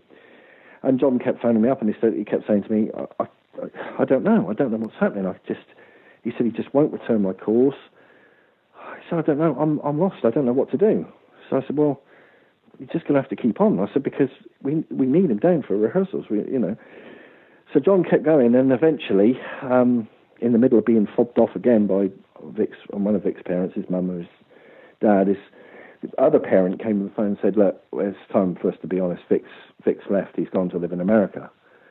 So we were like, Wow. "Right, when was he planning to tell us this piece of information?" Then, and they said, "Oh well, you know, it was kind of near Christmas, and he didn't want to spoil your Christmas and everything." And we were like, "Okay." Wow. Um, and I think really that was a result of the fact that we we hadn't long finished the American tour. Vic loved America. He loved everything about America. His brother already lived there. And he decided that's where he wanted to go. He had the opportunity to do it, um, and off he went and did it. You know, it would have been kind of nice of him to have told, Told you "There guys, go." yeah. Oh, So wow. uh, we had to find a stand-in singer, which was a guy called Carl Sentence, who um, recently did some work with Geezer Butler, I think, and a few other people. He's quite quite well known here. Um, great singer. Um, he kind of stood in and um, did that tour with us. And then I think really that was when the fights all started breaking out, and you know everybody, you know, the record company were just trying to wriggle out of, of, of you know, they were just kind of basically denying that that they they had any of our money and that I'd had it all or the manager had had it all or you know a another had had it all and all this kind of thing and it just Right. created so much shit and I was so pissed off with the whole thing and it just that was it you know Right. we kind of got back from that tour and that was that was the end of of that that lineup Right on. We are talking with Andy of Tokyo Blade, hearing some great old stories, just incredible stories, Andy. And, uh, you know, the future of Tokyo Blade looks really promising because there's a brand new record on the way with you and Alan back together. Uh, where's the best place to get this uh, this record, Unbroken, which is going to be released on July 20th? Okay, well, at the moment, um, I all I know is that the the record is available through um, our record company, um, 3MS. Um, you can go to the Tokyo Blade website, which is tokyoblade.com.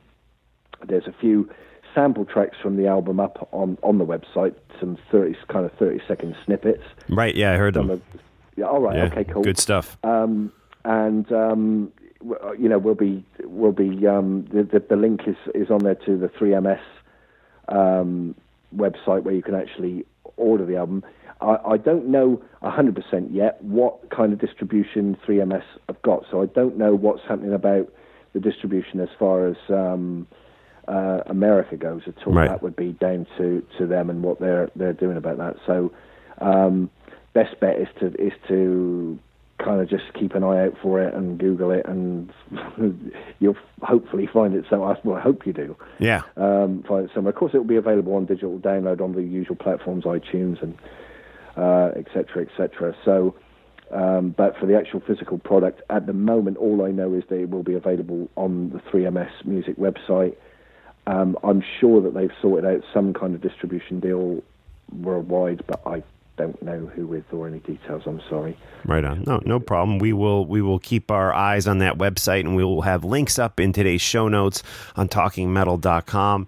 And uh, Andy, I, I'm gonna have to let you go in, a, in a, just a few minutes here, but you know, you guys were really associated with the the new wave of British heavy metal uh, movement, if you will, and just was wondering how how how close were you, were you with you know some of the the bigger bands that came out of that move, movement? Like you mentioned Paul Di'Anno earlier, obviously Iron Maiden and and Def Leppard. Were you tight with those guys back in the day? Um, I John um, John and Andy grew up in Walthamstow, which is kind of Iron Maiden's area, and, and when we uh, in the early days we used to play at the Ruskin Arms, which was Iron Maiden's uh, one of their big um, stomping grounds uh, Right. in the early days before they got signed. And um, uh, John John knows John certainly knows them all uh, as acquaintance. I wouldn't say friends, but certainly as acquaintances. You know, John will bump in occasionally to bump into Dave Murray. It's got in a pub somewhere. It's kind of hi Dave, hi John, and that's it. You know. Right. Okay. Um, and of course, he did spend a lot of time with Paul Di'Anno. Although there's so much, there's obviously a lot of bad blood between Paul and um, you know uh, Maiden in particular, Steve Harris. Um, so uh, uh, blah, blah. Um, I don't think so much now. That's probably not Yeah. totally accurate. I think I don't think you know Steve Harris particularly cares one way or the other, and I'm probably pretty sure that Paul doesn't either. So, Right. but there was for some time a bit of bad blood there.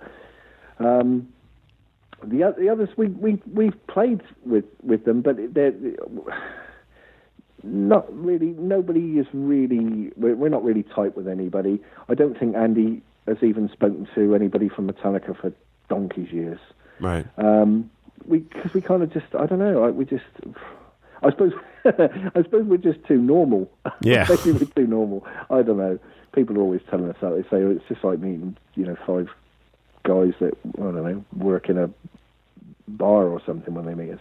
Right on. Um, we're just very normal people, and I, you know, we don't kind of, we don't, um, we don't go out of our way to, to, not not in any deliberate way. We just kind of do what we do and get on with it.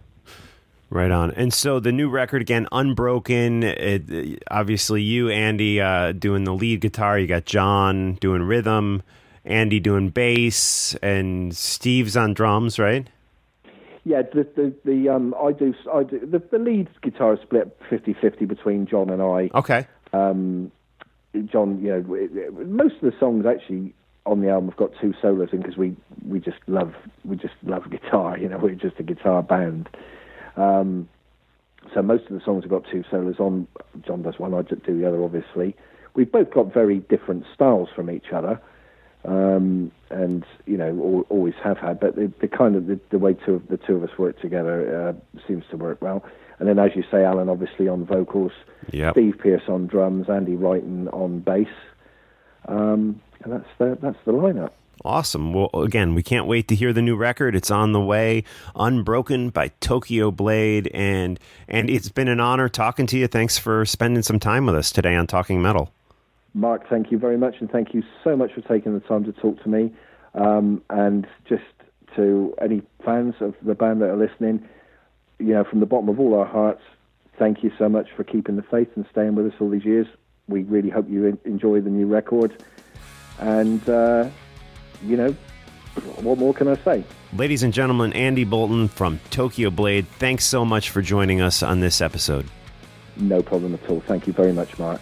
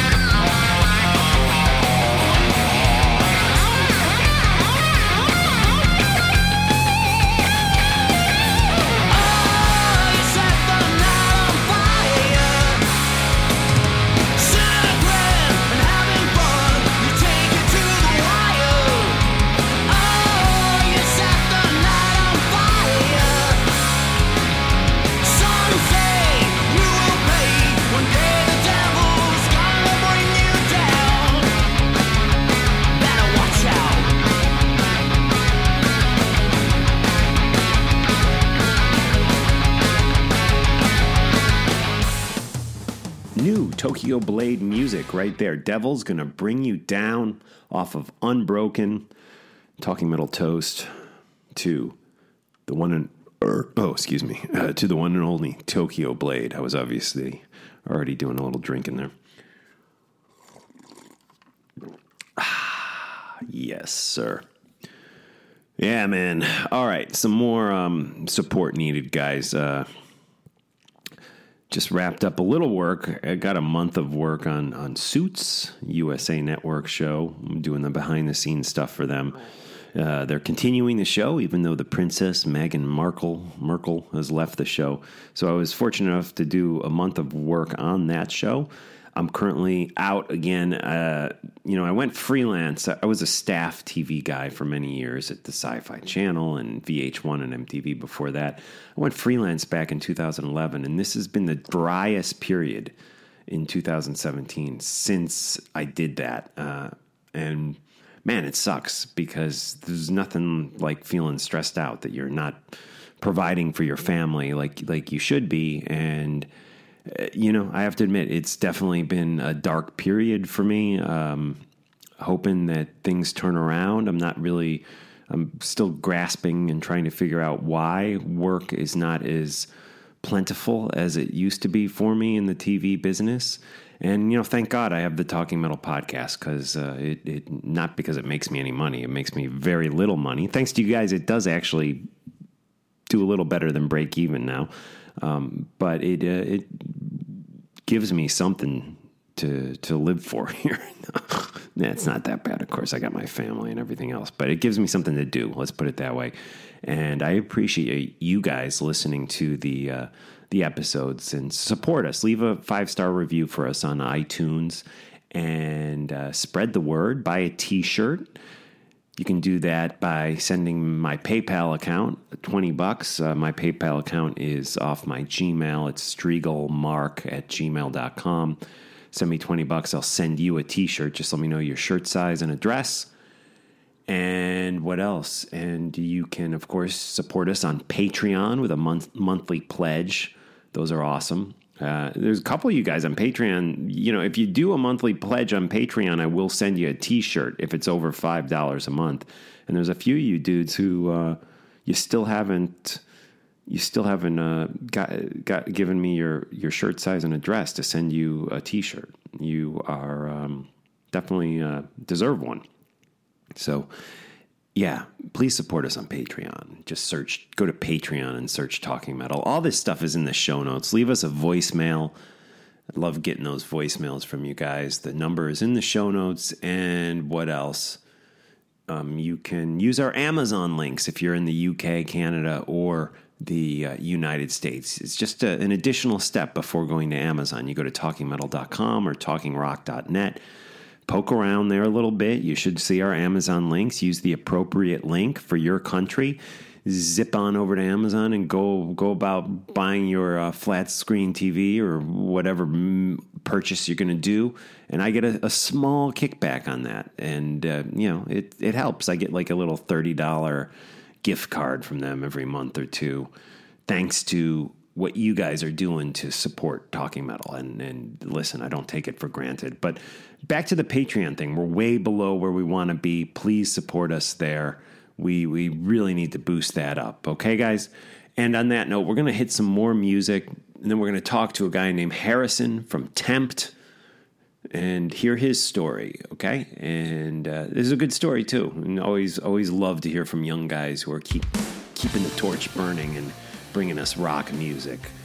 So thanks to you, Harrison, for doing that. And uh, without further ado, this is a song called Under My Skin by Tempt. And then we will hear from Harrison, who is in that band.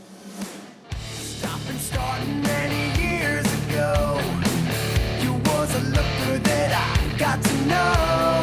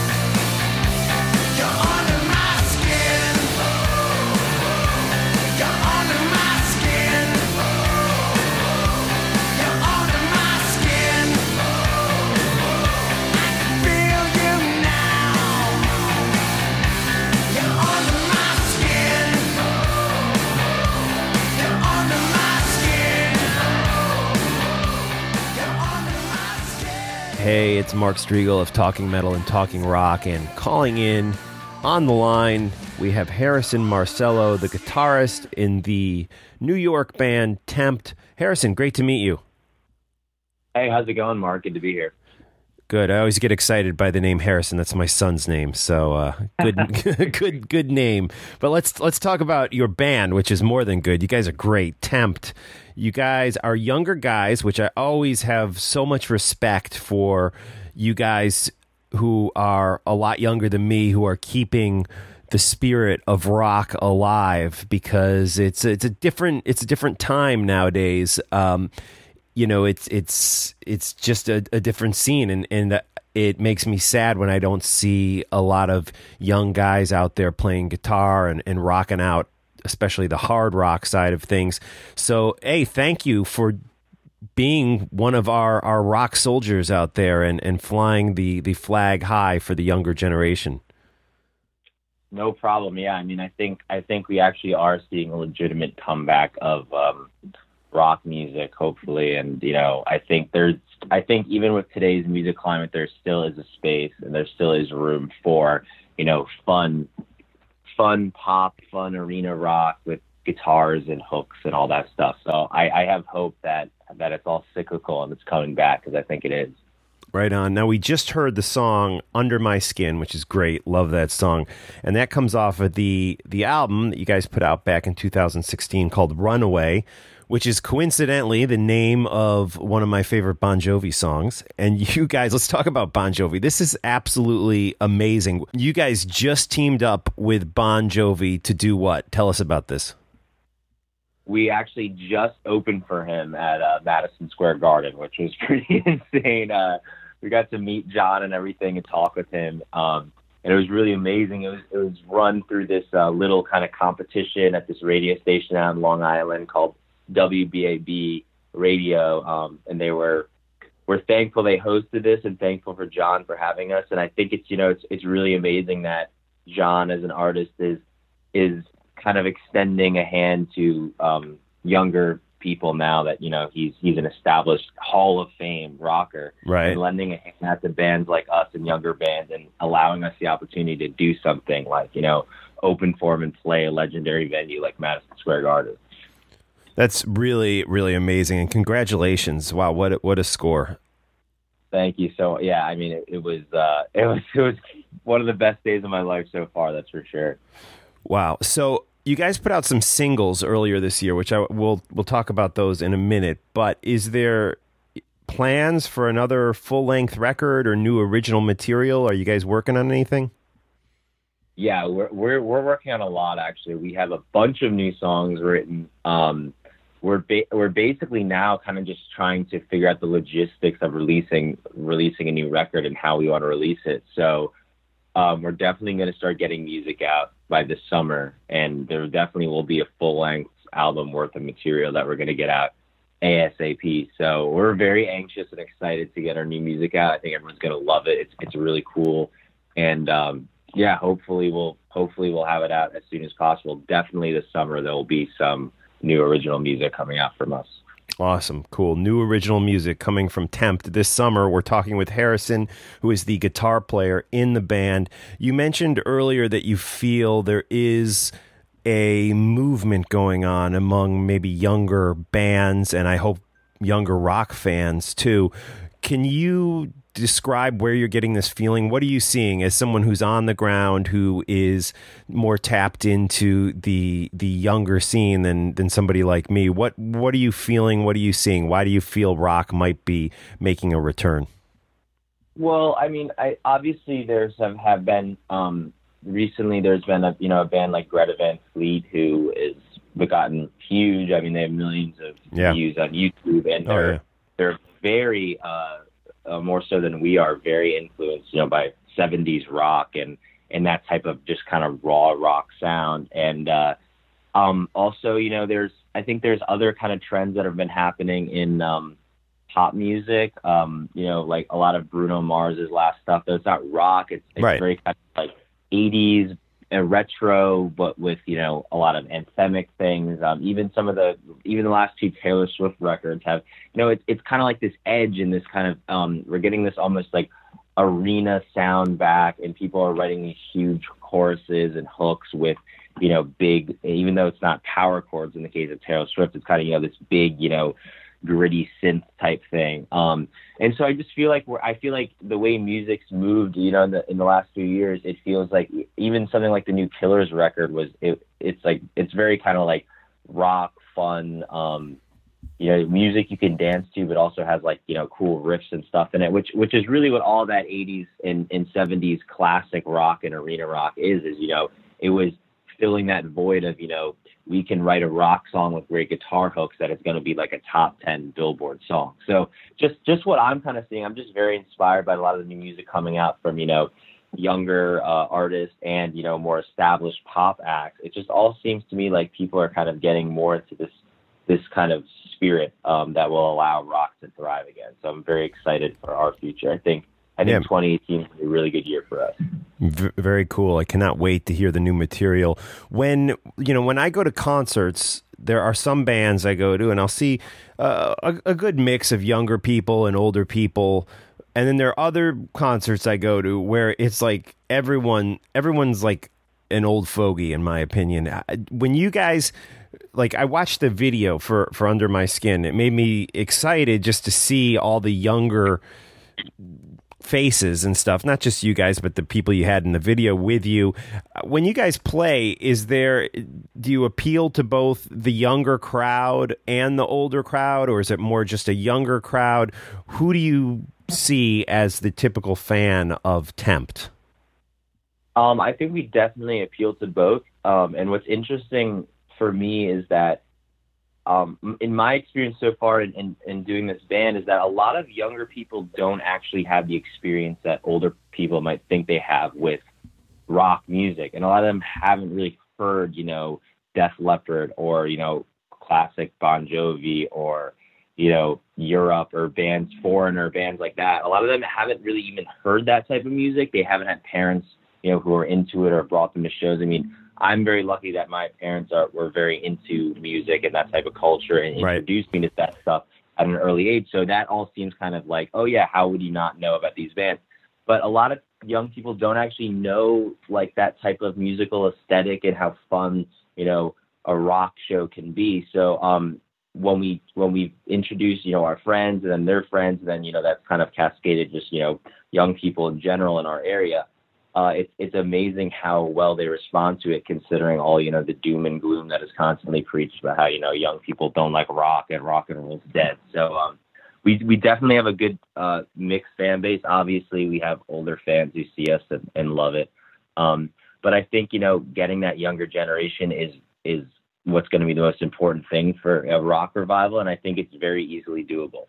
Wow, that's great news. It's promising you know, we're here. The, I just was listening to the radio, and there was some guy on there who wrote a book about this is this is the end of rock. We're in the twilight of of rock ending. And then, you know, that same day I came home and, and discovered you guys and it kind of gave me a glimmer of hope. So I'm I'm all in with you guys. I want I want you guys to succeed. Anything I can do to help support you, please let me know.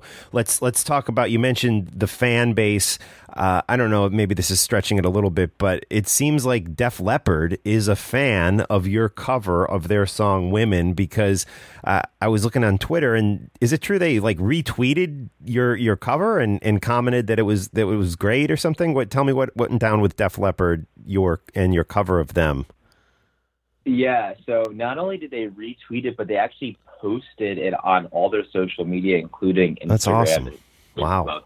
And Def Leppard is personally my my favorite band ever. Um, I love the whole band. I love the the production that Mutt Lange did on on those three records is like a huge inspiration for me. So yeah, that was pretty insane. We were actually just in a rehearsal studio. We we, we were rehearsing. We had just we had released the video like two weeks before, and all of a sudden, um, our singer Zach was just on his phone scrolling through Instagram and noticed that he just came upon the post that Def Leppard made, posting it up. So it's kind of a shock to us, and um, and it's still kind of a shock that it even happened. Uh, and that was an amazing, amazing boost to us. It introduced a lot of people to our music.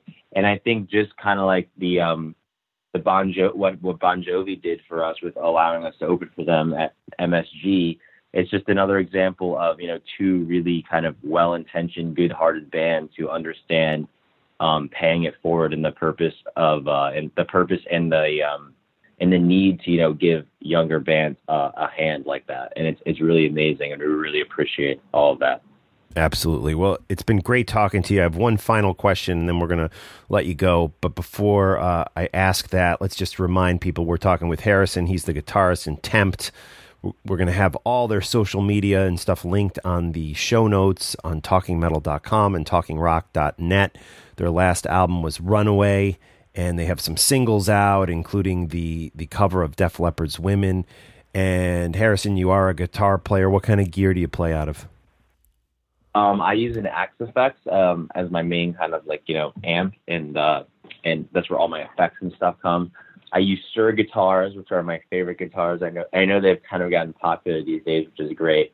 Uh, they're a fantastic guitar, and then yeah, I'm just using a Marshall cabinet, so a pretty uh, a pretty standard setup, but it, it I think it sounds great, and it's been super reliable for me. So awesome, awesome, cool. Well, it's been great chatting with you we're going to have all the social media linked, but in case somebody's listening to the podcast version of this and they don't have their computer in front of them, can you just run down where the best places to connect with you online are? Yeah, so um, everything is under Tempt Band. So you can do facebook.com slash Tempt Band, Instagram Tempt Band, and Twitter Tempt Band. And I will say that, you know, we respond to all the messages we get on Facebook and Instagram. So please message us and talk to us. Tell us what you think and sharing and liking all these posts, um, it really does help. We found that out with when we were doing all the covers and the Def Leppard covers. So make sure if you if you like the page and you like what you see, just get engaged a little bit, like some stuff, comment some stuff, and uh, I think we're building a pretty cool community. So definitely come be a part of that. Awesome. And guys, the band again is Tempt T E M P T. Check them out on all social media. And uh, thank you, Harrison, for talking with us today. No problem. Thank you so much. All right, man.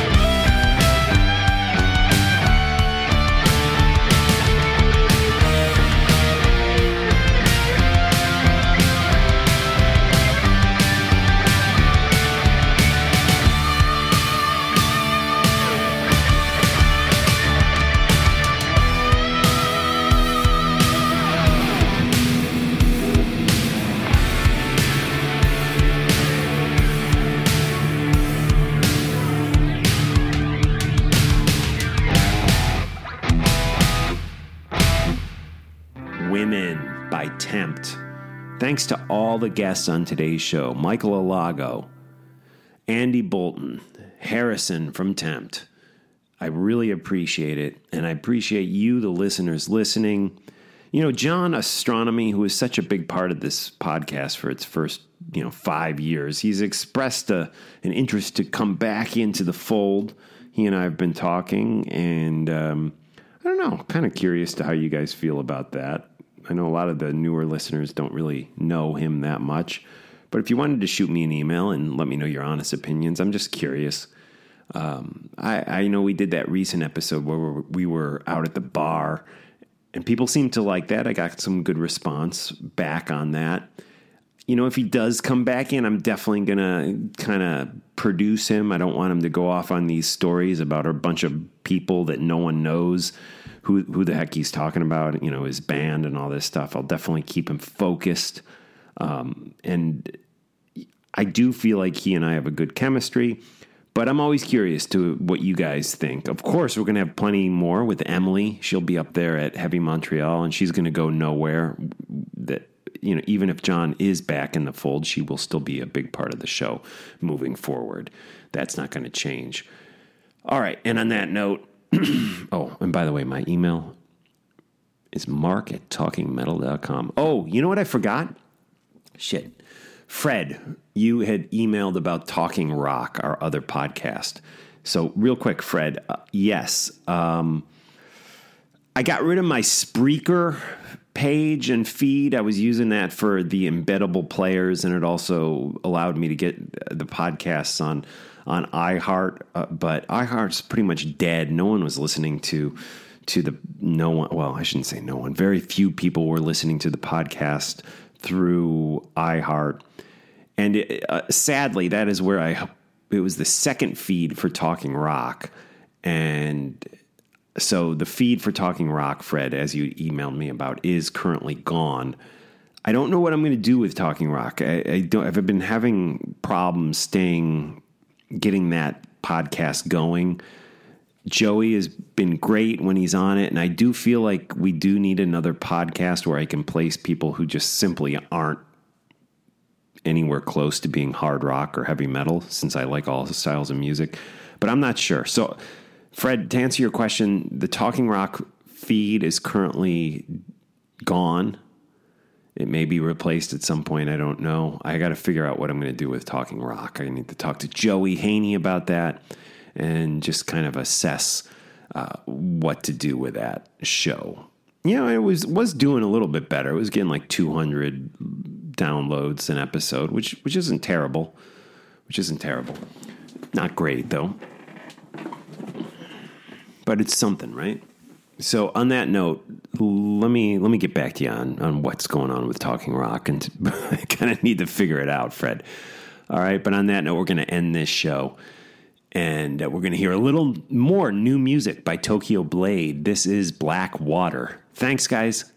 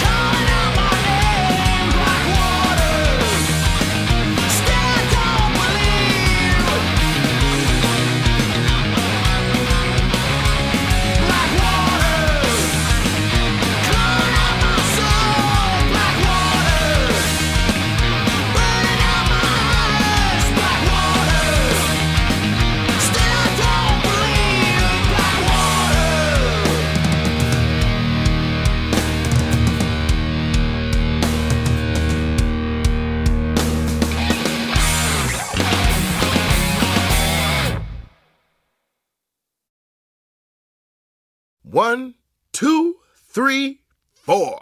Those are numbers. But you already knew that. If you want to know what number you're going to pay each month for your car, use Kelley Blue Book My Wallet on Auto Trader.